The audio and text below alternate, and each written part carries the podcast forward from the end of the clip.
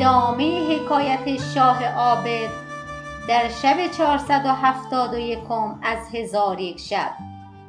گفت ای ملک جوانبخت زن ملک مقنعه پشمینه بر سر داشت. آنگاه ملک به من گفت ای برادر آیا می‌خواهی که از کار ما آگاه شوی؟ یا قصد تو این است که تو را دعا کنیم و به منزل خود بازگردی؟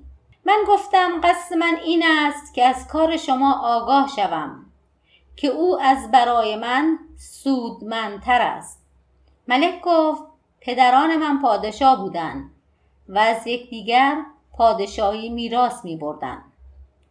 چون ایشان بمردن و کار سلطنت به من رسید خدای تعالی این کار را مبغوز من گردانید من خواستم که در روی زمین سیاحت کنم و کار مردم را به خودشان واگذارم.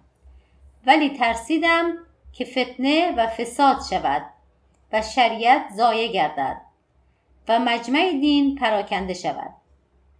بدین سبب سلطنت را ترک نکردم و جامعه سلطنت بپوشیدم و غلامان و خادمان از برای ترساندن خداوندان شر و اقامه حدود بر قصر بگذاشتم.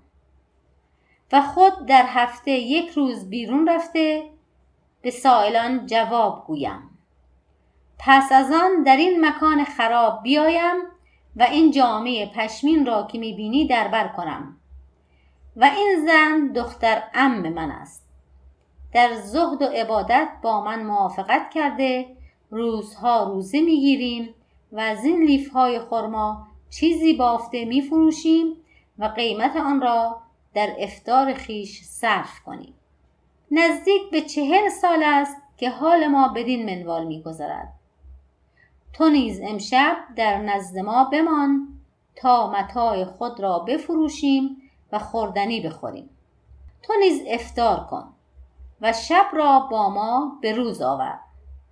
پس از آن از پی کار خیشتن بازگرد. عابد گفته است چون آخر روز شد پسری دوازده ساله درآمد.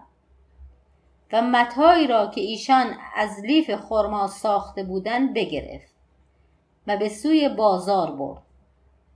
آنها را بفروخت. نان و سرکه خریده بیاورد. من با ایشان نشسته افتار کردیم و شب در نزد ایشان بخفتیم. چون نیمه شب شد زن و شوهر از بحر نماز برخواسته و تا بامداد نماز می‌کردند و همی میگریستند. چون بامداد شد ملک گفت خداوندا این بنده تو است که از تو می‌خواهد که ابر او را به او رد کنی. خداوندا تو دعوت او را اجابت کن و ابر او را به او بازگردان. عابد گفته است که ملک دعا کرد و زن ملک آمین گفت. ناگاه ابر را دیدم که در آسمان پدید شد.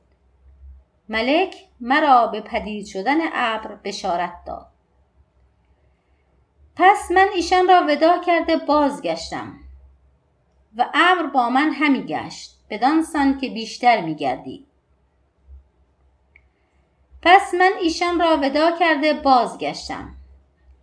و ابر با من همی گشت بدانسان که پیشتر میگردید پس از آن ساعت من از خدای هیچ مسلحت نخواستم و ایشان را شفیع خود نکردم مگر اینکه خدای تعالی دعوت مرا اجابت کرد و حاجت من برآورده و این ابیات همی خواندم. سایه یزدان بود بنده خدای مرده این عالم و زنده خدای. در پناه پیر صاحب رأی باش سر نخواهی که رود تو پای باش. سایه او جو که سایه ایزد است سایه چه خورشید برج سرمد است. حکایت شجاع پرهیزگار.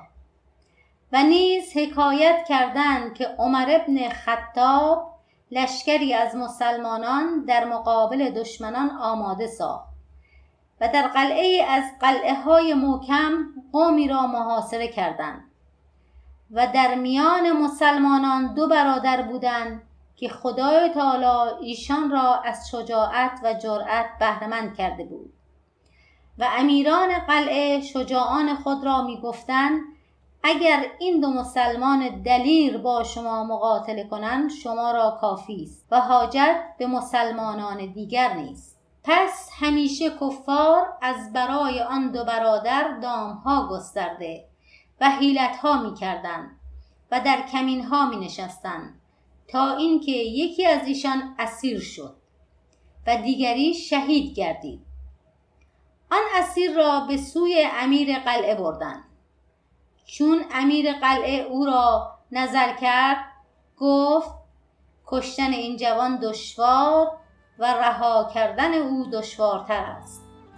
چون قصه به دینجا رسید بامداد شد و شهرزاد لب از داستان فرو بست.